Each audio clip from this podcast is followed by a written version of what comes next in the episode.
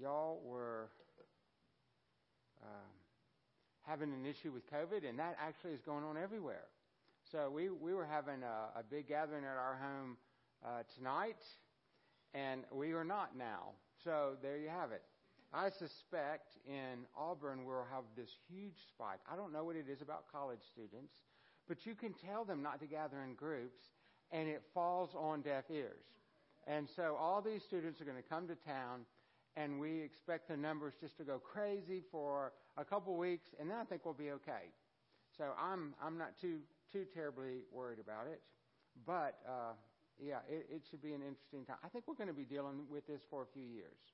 You know, we keep thinking, oh, we have these vaccines, we're going to be. Uh, well, I'll believe that when I see it. so, but you know, God God is sovereign even over this.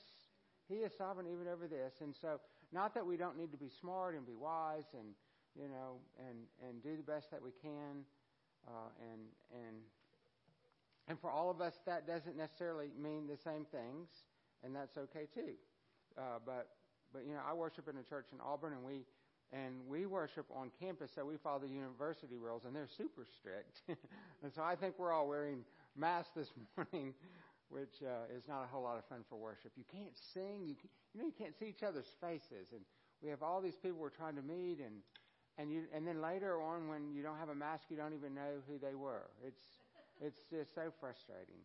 We're going to be reading uh, 1 Corinthians, uh, 1 Corinthians nine.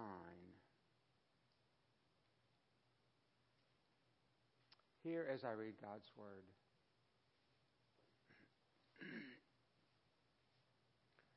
For though I am free from all, I have made myself a servant to all, that I might win more of them. To the Jews I became as a Jew in order to win Jews. To those under the law, I became as one under the law, though not being myself under the law, that I might win those under the law. To those outside the law, I became as one outside the law, not being outside the law of God, but under the law of Christ, that I might win those that are outside the law. To the weak I became weak, that I might win the weak. I have become all things to all people, that by all means I might save some. I do it for the sake of the gospel, that I might share with them in its blessing. Let's pray. Holy God, our Father, we praise you this day for your goodness. We thank you, Lord, for the love that you have demonstrated for us. Lord, for the great privilege it is uh, to know you and to worship you, to be able to, to gather this day as a body of believers. Lord, we do pray that you would bless uh, the preaching and the hearing of your word, that you would speak through your word proclaimed this day, that you would accomplish your purposes Lord, that you would be glorified. And we pray this in Jesus' great name. Amen. You know, I have the uh, I have the privilege of working at Auburn with RUFI, and this is a ministry of the PCA. RUF, I think most people are more familiar with, and that is a ministry to uh, to college students, uh, and so a lot of a lot of uh, families, when their kids go to college, a lot of them will be involved in this ministry. And uh, it, it's really, college is such an important time for college students. And, and they begin, as they move away from home, uh, they, uh, many of them make their faith their own. Some of them, they go through a period of trying. And so it's great to have, uh, to have ministers on the college campus who can connect with them. But in God's providence, uh, he has sent uh, to the U.S. about a about a million graduate students from around the world. That's a lot, isn't it? About a million. Now that was before COVID. I'm not sure how many it might be this year, but historically we've had about a million that come, and most of them come uh, from the 1040 window, from the area of the world that uh, that that we are really seeking to see you know, uh, God's church established. The 1040 window is that area where there's just not a strong gospel witness. And these are often places that we cannot easily go. We can't send missionaries uh, there, at least traditional missionaries, in the sense that that we know. Uh, but but God has sent many from these places to our college campuses. Last night I was at a party, uh, and it was we were celebrating a, uh, Pakistan's Independence Day. It was like their Fourth of July, and uh, I have an intern, and he noticed that they were having a party, and he texted me, "We should go to this." And so we went to uh, this party last night, and we met a bunch of.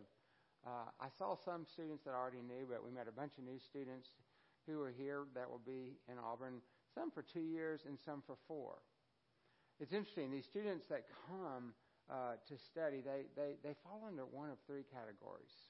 If they're graduate students, they're, uh, they're, they're, they're bright. If they're here for a PhD, it's, their, it's probably the, some of the smartest from their country that are here to study. Uh, if it's undergrad and they're here, they're from very wealthy families because they don't come with scholarships. The, the PhD students are generally uh, uh, those those come under grants, often through our through grants from either industries or for, for our government, and they really are considered cheap labor. I mean, we we they're paid here to to do research and. Uh, but these but these students uh, that are undergrad, they generally come from very very wealthy families, and they drive cars that I could never afford to drive. It's really quite amazing when I see this.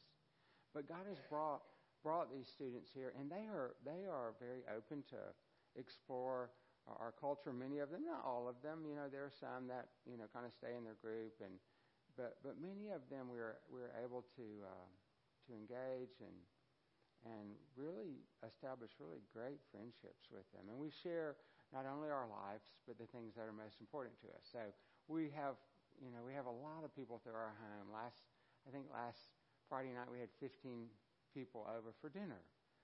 Uh, pray for my wife. we'll do that for the next several weeks. We'll have lots of people over for dinner, a lot of new students to welcome them to Auburn and just, just to begin to get to, to know them. And it's interesting, as we prepare uh, for these who are coming, we have to prepare for all kinds of students. You know, some are from countries that, that uh, don't eat meat. They only eat vegetables. They're vegetarians. Some only eat certain kinds of meat. You know, if they're from India, they might not eat beef. But if they're from a Muslim country, they won't eat pork. So guess what we always cook? Chicken. we will eat so much chicken this year. Yes. Chicken or fish is safe. Chicken or fish is safe. Last night when we were at this Pakistani uh, deal, they I think they had lamb and chicken. Lamb is also very popular among, or among the Muslims. You know, God sovereignly saves his children through the gospel proclaimed. That is the main point of my sermon. God saves his children through the gospel proclaimed. You know, God has det- uh, determined the end, and he has determined the means to the end. The end is our salvation. You know, we are in sin. We're separated from God because of our sin and our rebellion. And, and He saves us from the penalty of our sin and the consequences of our sin. And He does this uh, through the gospel. So the Apostle Paul writes, You know, I'm not ashamed of the gospel. It is the power of God unto salvation to everyone who believes. I'm not ashamed. It is the power of God. And God sovereignly rules over everything. And this is really quite hard, I think, for us to get our minds around. You know, God is sovereign. The scripture teaches, you know, that he, he sovereignly rules over all, that nothing happens outside of his will. And it also teaches that we are responsible before him for our actions. Now, these two doctrines used to drive me crazy. When I, you know, I, I was not raised in Reformed Presbyterian circles. And so I was a good Arminian, if you know what that is. And I was quite happy uh, with this. And then when I began to, to, uh, to wrestle with some of the scriptures about how God sovereignly really does rule, that there really is nothing that takes him by surprise. He's not up in heaven looking down and wondering what might happen next. No. You know, he doesn't have a plan. You know, I make plans, but I also have contingency plans if my plans don't work out. God doesn't have a plan B or a C. He doesn't need them. Nothing that you do takes him by surprise. Some of the things that you do take yourself by surprise, but not him. And so the scriptures say, and we know that for those who love God, all things work together for good for those who are called according to his purpose. All things. I've had a very interesting summer. It was not uh, in my plan. Anybody else have an unusual summer? Maybe some of you have. Uh, yes. Uh, uh, let's see. I guess it was toward the end of May. I went to see my doctor and told him, you know, I, I think I have a little heart blockage, and um, it, this seems to run in my family. And so I was familiar with uh, the symptoms I was having, so I went and saw him. I said, I think I have a little heart blockage. I had already diagnosed myself, which is terrible. You shouldn't do that. And I also knew what I needed. I needed a stent, you know, and that's outpatient surgery. You know, you go in and you get that. You know, I've been in the uh, pastoral ministry for what 30 years, and so I've seen this so many times. When you're when you're a pastor, you have an MDiv in medicine too. You've been in so many hospitals and seen so many things that you just kind of you kind of pick up on a few things if you have half of a brain. And so I knew I was like, man, I need a stent. And so I went in there and I told him, and and he said, well, just go right over here to this cardiologist, and they'll do a they'll do a stress test today, and we'll know the results. And I said, okay, that'll be great. So I drove in my car across town. You know, Auburn's not real big, and I go. They have a, a walk-in pain clinic, and I I went in there, and the, the little nurse said, you know, our doctor's not here. He's at the hospital doing heart caths. And uh, and I and she said, uh, I said, well, that's no problem. I'll come back next week. And she said, well, I'm not really comfortable sending you home. And I was like, well, I'm comfortable going home. What's the problem here? Well, uh, and so uh, I was feeling a little pressure on my chest, and I said, you know, being around all you doctors has kind of made me nervous. I feel a little pressure on my chest. So then she gives me a couple. She gives me uh, some pill, uh, nitroglycerin tablet. Have you ever heard of it? Right. So she gives me one of these and asks me, "How do you feel?" And I was like, "Wow, I feel better." Well, evidently that's not a good sign. So then she says, "Hold on a minute. Let me go call the doctor." So she leaves the room and she comes back and she says, "The doctor would like to see you." And I said, Now? And she said, Yeah, he's at the hospital. And I said, Well, okay. I'll just head over there. And she said, Well, no, we're going to transport you. And I'm thinking, ambulance, thousand dollars. No, I can drive, you know. And she said, No, we're going to transport you. And I thought, Oh my goodness, what is going on here? So the little ambulance comes and they put me in a little deal. I called my wife and I said, Sweetie, I'm going to the hospital for a test. That was that's called partial disclosure. It really wasn't full disclosure. You know, that's not good. I, I repented. So I said, I'm going to the hospital for a test. You're going to need to pick me up because I'm going to be medicated. All of that is true, right? It's just not the whole story. I didn't want to worry. I'm I'm having a crowd of internationals over for dinner that night. Yeah, so I'm calling my daughter, hey, your, your mom's going to have to pick me up at the hospital. You need to be at the house to, meet, to greet all these people because I'm going to be there. I'm going to go get my little stent and I'm going to go home. I had it all figured out because I had a plan. So I go, they, they wheel me in. They, they take me right out of the back of that ambulance right into the heart cath lab. I thought, wow, this is service. And, and they, you know, I'm laying on the bed signing some piece of paper. I don't even know what I'm signing. I basically told them they could do whatever they wanted because they did. And then, so they start doing the heart cath, and lo and behold, I am in a real bad way. I had no idea. Uh, the you know, have you heard of the widowmaker artery? Ninety-nine percent blockage. I was like so close to a massive heart attack, I would have gone to heaven really soon. Yes. And so when they see this, they start stop the heart cath and they rush me into emergency surgery. and I have a bypass, which is a little bit more involved than a stent, which was my plan. Right? I wake up the next day and I am wired to everything under the sun. I've never seen so many wires. I'd had a triple bypass surgery. I had open heart surgery. That was not my plan. And the little nurse, you know, they and I, it, it's quite amazing. I really felt quite good. I've been with lots of people who have had these, and you know, it's, they look terrible. They get all swollen, and you know, they hurt for all the things that they do to you, and and um, and I really, I was, I, I really did not. Uh, God was gracious to me in that way, uh, but it really did impact my whole summer. It was not at all what I had planned. So June was wiped out with rehab and and walking and things like that. But you know, the little nurse I was talking to and I was complaining to her, I said, you know, y'all have done such a good job here. I'm just so impressed with how y'all handled these situations. There's just one thing that I want to complain about. I said, You shaved half of my leg and half of my chest. I look like a clown. Why didn't you just shave everything, you know? And she said, and she said, Your situation was not normal. You were we were trying to get you into surgery without you having a heart attack. We didn't care what you looked like. And I was like, I had no idea. I was like, seriously? She was like, Oh, you wouldn't have made it through the weekend. And I was like, Oh my goodness. That was not my plan.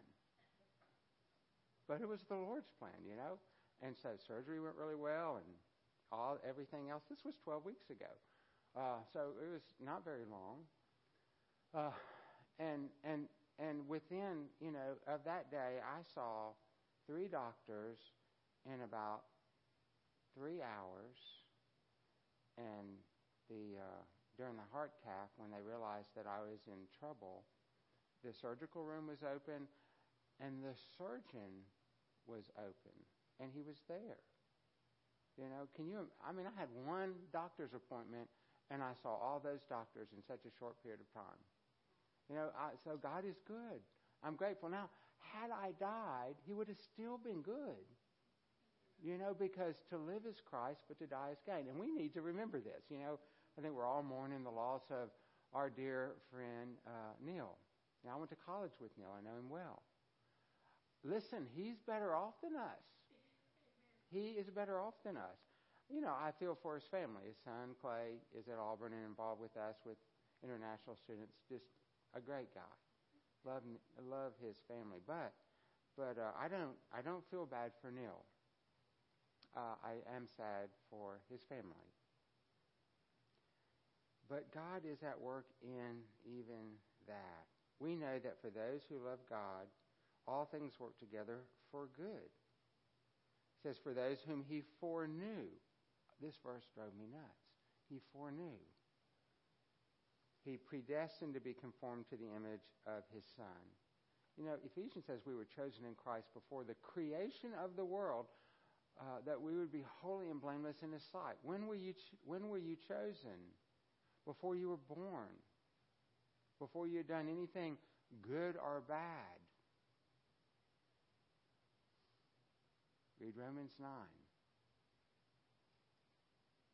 For those who predestined to be conformed to the image of His Son, in order that we might be the firstborn among the brothers. And for those He predestined, He called. Those He called, He justified and those whom he justified, he glorified.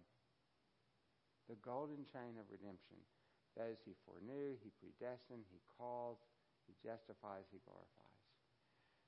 Now, he doesn't call all and save some.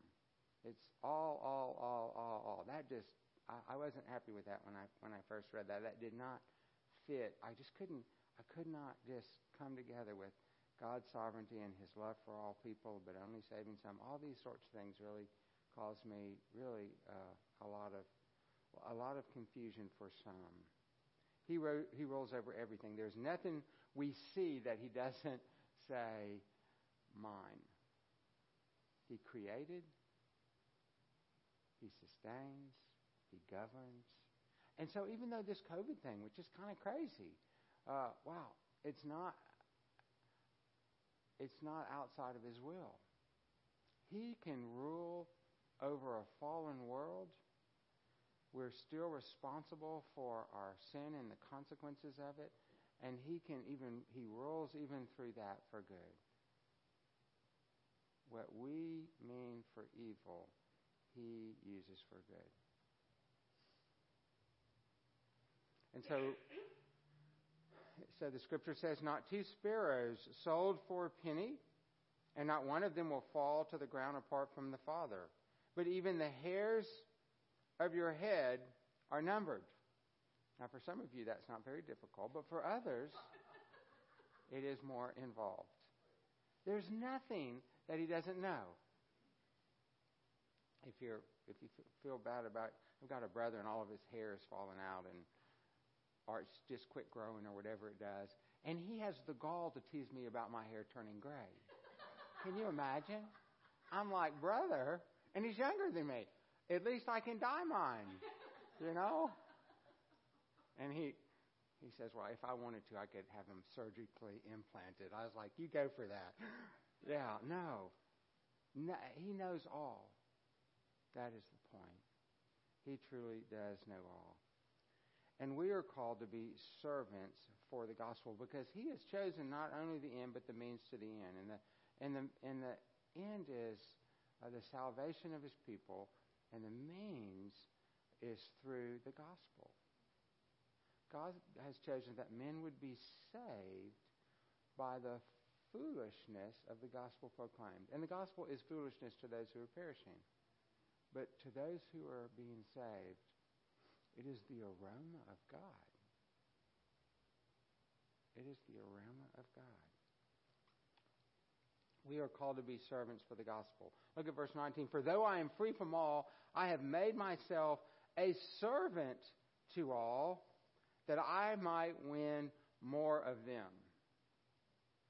You know, he has no idea. He says, I have made myself Though I am free from all, I've made myself a servant of all. We are called to be servants of the gospel. Jesus in Mark 10 says, For the Son of Man did not come to be served, but to serve and to give his life as a ransom for many. He came not to be served, but to serve and to give his life a ransom for many. Or Philippians 2 Do nothing from selfish ambition or conceit. Now, honestly, how uh, hard is that?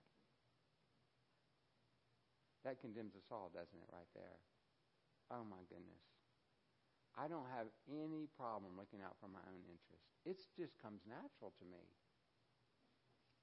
When Kevin called and said, Can you preach on Sunday? I was like, No! it's like, No! And I was like, Yeah, I can do that. So here I am. Do nothing from selfish ambition or conceit, but in humility count others more significant than yourself. And this is this is something that we don't choose to do this once. We choose to do this daily. Consider the interest of others. Let each of you not look let each of you look not only to his own interest but also the interests of others. Have this mind among yourselves which is yours in Christ Jesus, who, though he was in the form of God, did not count equality with God a thing to be grasped, but emptied himself by taking the form of a servant, being born in the likeness of men, and being found in human form. He humbled himself and became obedient to the point of death, even the death of the cross. You know, he he gave his life for us. He put our interests before his own.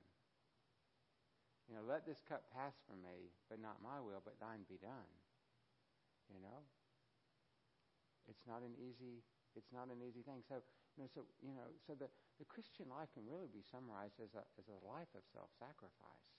It's a constant dying to self and, and living for Christ. It is. Because I have this natural bent which is to live for myself and my own interest and to do those things which most please me. 1 Corinthians 10, let no one seek his own good, but that of his neighbor. Wow. For since in the wisdom of God the world did not know God through wisdom, it pleased God through the folly of what we preach to save those who believe. It is through the wisdom of God.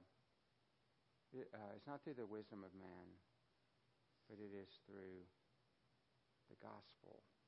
You know, I interact with these really, really bright students. Uh, you know, they're they uh, they're. I mean, if you're a PhD student, then you're you're way above average in intellect. And a lot of these, I mean, a lot of these students are just, oh my goodness, they're so smart and they're so young. And and they have, they come from all different kinds of backgrounds. Uh, and they have all kinds of issues uh, with the gospel, depending on where they're from. And so we have fascinating conversations with them.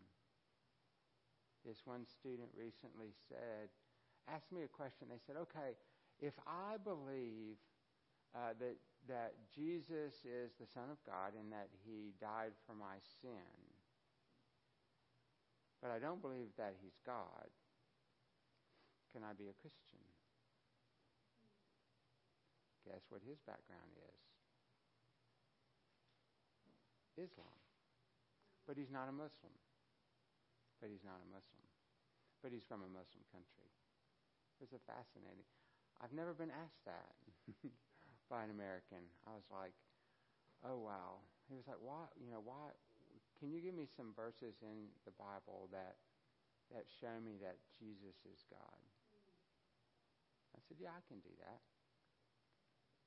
So I, you know, I sent him a, a bunch of verses. Uh, so he's, you know, he's he's wrestling with things. And then there's another student, and and uh, he really likes Christian teaching. He's very moral. If uh, he's a great guy, and he uh, he likes to go to church and he likes to worship with Christians, but he's okay to worship with Muslims too, or with anyone else for that matter. Guess where he's from?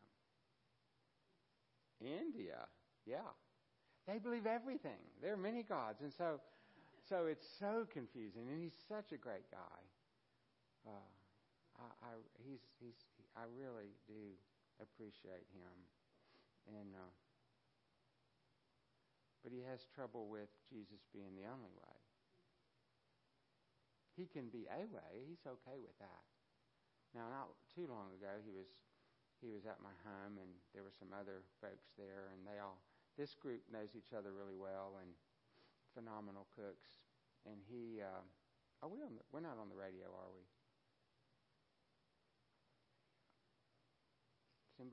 Anyway, that's a good question. Well, we won't say any names.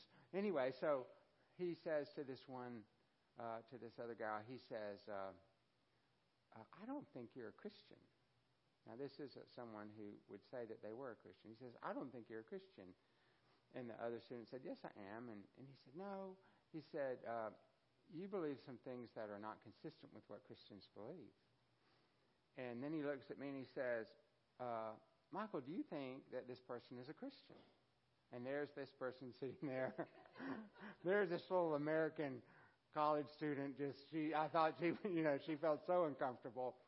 And I said, well, you know, I can't, I can't judge a person's heart. I can't just look at their heart and say, oh, they're a Christian and they're not. I said, I can tell you what a Christian must believe in order to be a Christian. He says, okay, tell her what a Christian must believe. So I give her a kind of a summary of the gospel. And then, she, then he looks at her and says, do you believe that? Now, he's not a Christian. And she said, well, yes. And, and then he says, but you believe things which are not consistent uh, with what Christians believe. He said, Christians believe that Jesus is the only way to God. Doesn't doesn't that isn't that what the Bible teaches, Mike? This guy's been around a lot of Christians, so he knows. And I said, yes.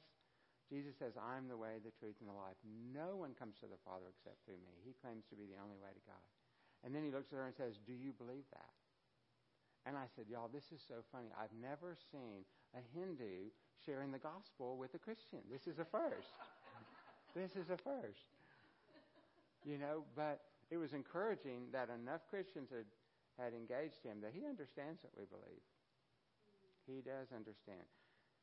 Look in verse 20. To the Jews I became as a Jew in order to win the Jews, because we are called to identify uh, with others for the gospel. And this is something I think that we need to, to really take to heart as Christians, you know, because we are living in a society that's becoming more and more post Christian. And, and, and so our neighbors and, and particularly the young people no longer share our world and life view. And so how we, how we engage them about spiritual things today is quite different from how it was 20 or 30 years ago. Trust me, I've been around college students for about 40 years now. Yeah, about 40 years. Yeah, I started when I was one. Um, yeah, and so uh, so how we how we engage these uh, uh, people in our culture has has has shifted. We can no longer assume that they believe certain things, and so we need to know where people are, even even to know how to to talk with them. To the Jews, I became as a Jew in order to win the Jews. To those under the law, I became as one under the law, though not myself under the law, that I might win those under the law. Uh, to those outside the law, I became as one outside the law. Not being outside the law of God, but under the law of Christ. Those, those would probably be the Gentiles, wouldn't it? You know, under the law would be probably be the, uh, the Jews or, or, or uh, even the Gentiles who, who were following the law of God. So he says, to those outside the law, I become as one outside the law. And this is important, not being outside the law of God, but under the law of Christ.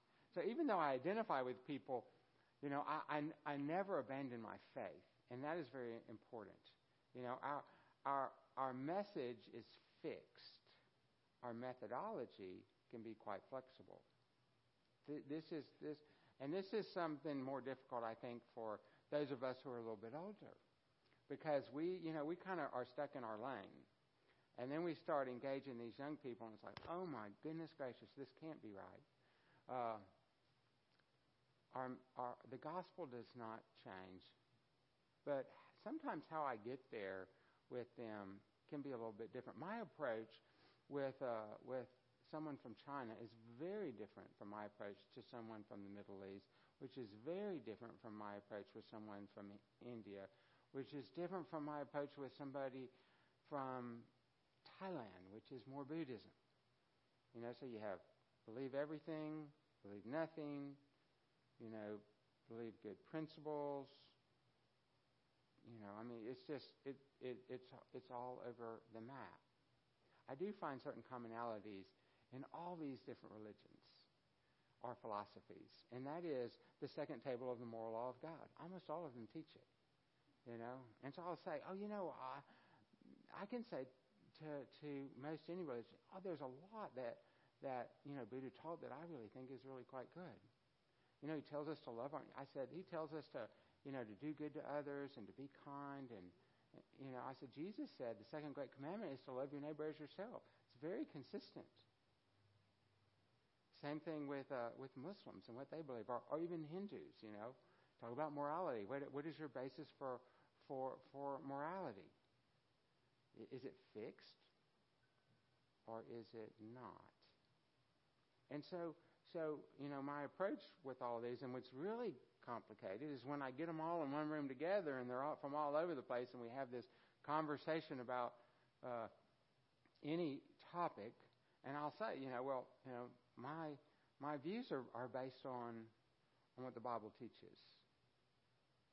You know, and and they all might have several of them might have uh, a belief in in a holy book, and and they might line up with what I believe on certain issues, and they might on other. It's it's fascinating discussions uh, with these students. Last year, some of the discussions we had were were, were wow, they were mind boggling.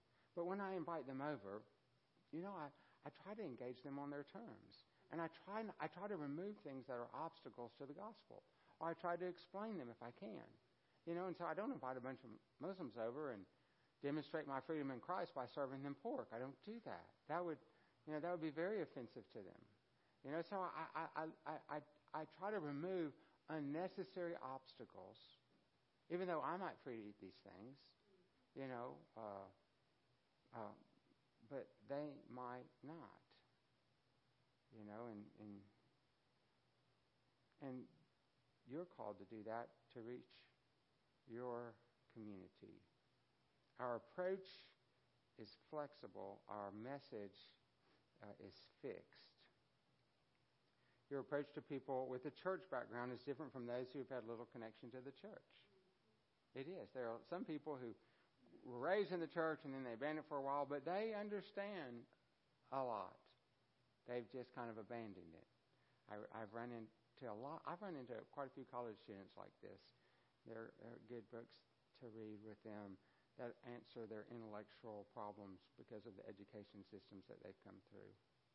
Uh, uh, one of my favorite uh, dead theologians writes, uh, though he would transgress no laws of Christ to please any man, yet he would accommodate himself to all men where he might do it lawfully to gain some. So he says, I become all things to all people that by all means I might save some. I do it for the sake of the gospel, that I might share with them in its blessing. Just a couple short closing uh, applications. Uh, I was pastor in Troy for a long time, and uh, this one uh, older widow lady had a huge impact on many families uh, in many cities across the world. This this single widow lady, and she did so by making a homemade pot of soup and taking it to a new neighbor that moved on her street and inviting them to church. And that little couple started worshiping with us. And though they were Christians, they were of a very different flavor. But over time, uh, the Lord really showed them a lot of things in His Word through their worship and, and involvement with our church. Because this widow lady made them a pot of soup and invited them to church. And then they, uh, they've lived in many cities around the world, and they're just gatherers. They just engage people well and and uh, and so they they were in Alaska for a while, and I, and they were over. They might have been in Korea for a while. They just uh, they're in the military. But I think about all the families that have been impacted by this family because of